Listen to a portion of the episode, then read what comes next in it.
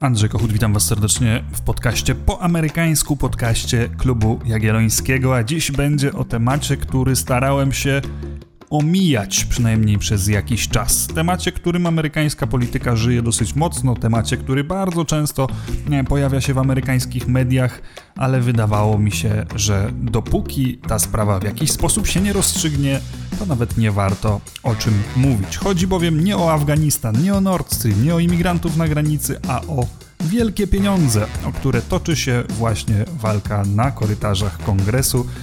Ten temat ciągnie się miesiącami, przesuwają się granice, zmieniają się stanowiska poszczególnych polityków.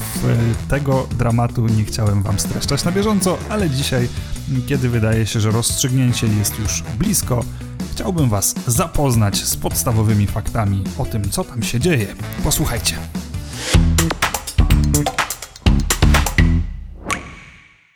Dosłownie w ostatniej chwili Joe Biden podpisał ustawę tymczasowo przedłużającą finansowanie amerykańskiego rządu do 3 grudnia. W innym wypadku już po 30 września doszłoby do zamknięcia rządu, czyli do takiej sytuacji, w której większość federalnych instytucji musi zamknąć swoje podwoje i wstrzymać swoje urzędowanie do odwołania, a ich pracownicy pozostają bez wynagrodzenia. I taka sytuacja miała miejsce już kilkukrotnie w najnowszej historii Stanów Zjednoczonych.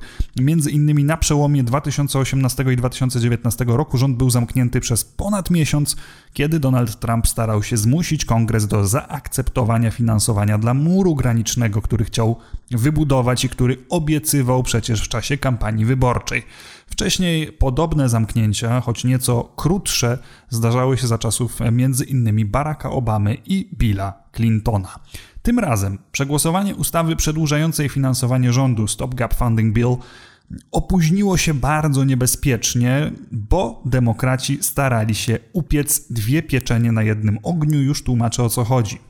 Otóż w powietrzu wisi jeszcze jedno niebezpieczeństwo dla amerykańskiego rządu, nie tylko kwestia jego finansowania, ale też limitu zadłużenia. Zgodnie z oświadczeniem sekretarz skarbu Janet Yellen, po 18 października Stany Zjednoczone stracą możliwość dalszego zadłużania się, o ile limit nie zostanie zwiększony. To byłaby oczywiście katastrofa e, na ogromną skalę. Powiększenie tego limitu zresztą powinno być formalnością. Chodzi przecież o sfinansowanie wydatków, które zostały już wcześniej zatwierdzone, ale tutaj republikanie zwietrzyli okazję.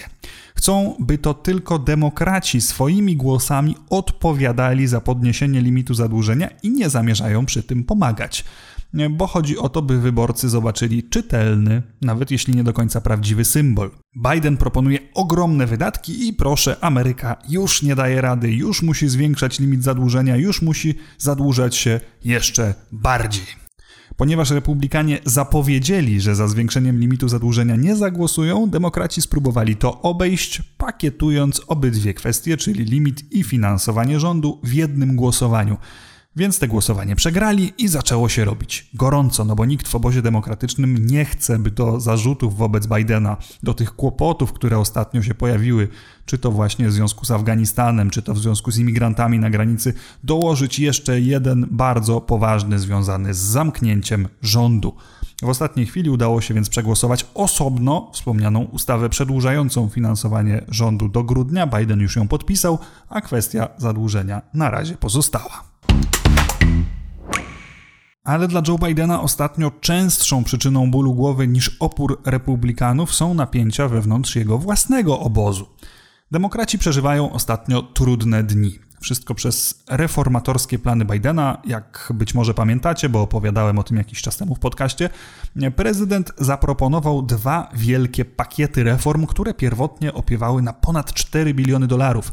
W pierwszym pakiecie znalazły się przede wszystkim inwestycje w infrastrukturę, drogi, mosty, kolej, szybki internet, rozwój technologii, kwestie związane z ochroną klimatu. Drugi natomiast dotyczył kwestii społecznych, nowych programów pomocowych dla rodzin, inwestycji w edukację, w opiekę zdrowotną i tak dalej.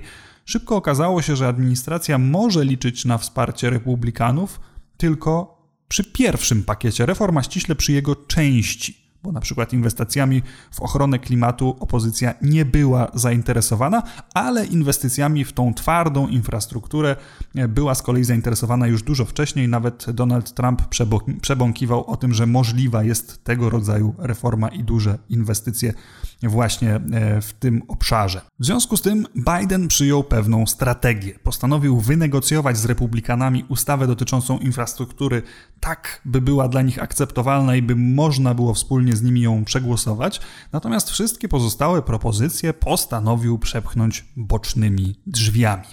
Jak wspominałem już nieraz, kluczowy problem administracji i demokratów polega na tym, że większość ustaw w Senacie wymaga poparcia ponad 60 senatorów, a demokraci mają 50. Są jednak takie rozwiązania, do których ta połowa głosów w Senacie plus jeden decydujący głos wiceprezydent Kamali Harris wystarcza. I do takich rozwiązań należy rekoncyliacja, czyli możliwość przegłosowania zmiany w budżecie. A pod pretekstem takiej zmiany można oczywiście najróżniejsze rzeczy upchnąć. Biden postanowił więc, że przepchnie w ten sposób szereg swoich propozycji. Po miesiącach negocjacji udało się przy rzadko spotykanej ponadpartyjnej zgodzie przegłosować tę ustawę infrastrukturalną w Senacie, a więc pozostaje już tylko klepnąć ją w Izbie Reprezentantów, gdzie demokraci mają przecież większość i wydawać te pieniądze na drogi i mosty, trąbić głośno o krajowych sukcesach, tak żeby trochę przykryć tę kiepską passę administracji po Afganistanie i po haitańskich imigrantach. Proste? No nie takie proste, bo ustawa o infrastrukturze zalega w Izbie już drugi miesiąc, a jej spikerka Nancy Pelosi, choć obiecywała, że głosowanie nad tą ustawą odbędzie się jeszcze przed końcem września, tę obietnicę już złamała. Wszystko dlatego, że bardziej progresywne skrzydło Partii Demokratycznej uznaje, że można użyć tego głosowania nad ustawą o infrastrukturze jako bata na tych bardziej umiarkowanych polityków Partii Demokratycznej, by poparli te rekoncyliacje, bo umiarkowani chcieliby przede wszystkim, żeby znalazło się finansowanie na infrastrukturę, a co do pozostałych reform, być może obawiają się, że wydatki pójdą za daleko. Lewica w Partii Demokratycznej uznaje zaś, że drogi i mosty oczywiście są ważne, ale to kwestie społeczne i klimatyczne są najważniejszą częścią reform Bidena. Boją się więc sytuacji, w której umiarkowane skrzydło przegłosuje sobie te infrastrukturalne wydatki, a potem jakoś tak wycofa się z tej pozostałej części umowy, pozwoli umrzeć tej części reform społeczno-klimatycznych, na której progresywistom najbardziej zależy. Oczywiście cała sprawa ma również swoje tło wyborcze. Za nieco ponad rok Amerykę czekają wybory do Izby Reprezentantów, a także jednej trzeciej senatorów, no bo kadencja senatora trwa lat 6, ale co dwa lata wymienia się trzecia część składu Izby. Demokraci są bardzo zaniepokojeni wizją utraty Izby Reprezentantów, co zresztą często zdarzało się po pierwszych dwóch latach niemal dowolnej prezydentury. Partia prezydenta traciła tę Izbę.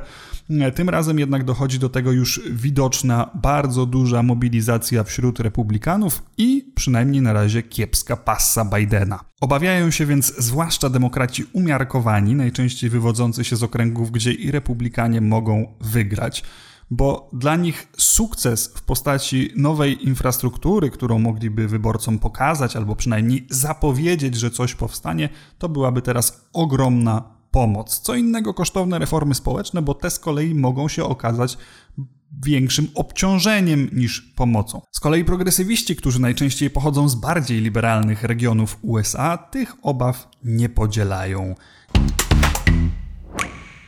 Obydwie strony będą jakoś musiały dojść do zgody, najpewniej ograniczając zakres reform. Progresywiści chcieliby wydać 3,5 biliona dolarów, umiarkowani ponad bilion. To chyba zresztą sporo mówi o obecnym umiarkowaniu swoją drogą. E, obydwie strony łączy obawa, że nie uda się, że reformy ugrzęzną, a w przyszłym roku republikanie wygrają te wybory i de facto będzie już pozamiatane. To byłby najczarniejszy scenariusz dla Bidena i Partii Demokratycznej, że mając pełnię władzy, chociaż oczywiście ograniczoną przez tą słabą pozycję w Senacie, nie przeprowadzili obiecanych reform. Jeśli te obawy zmuszą ich w końcu do działania, Biden będzie mógł odtrąbić długo wyczekiwany sukces, tym ważniejszy, jeśli spojrzeć na długą listę jego ostatnich kłopotów.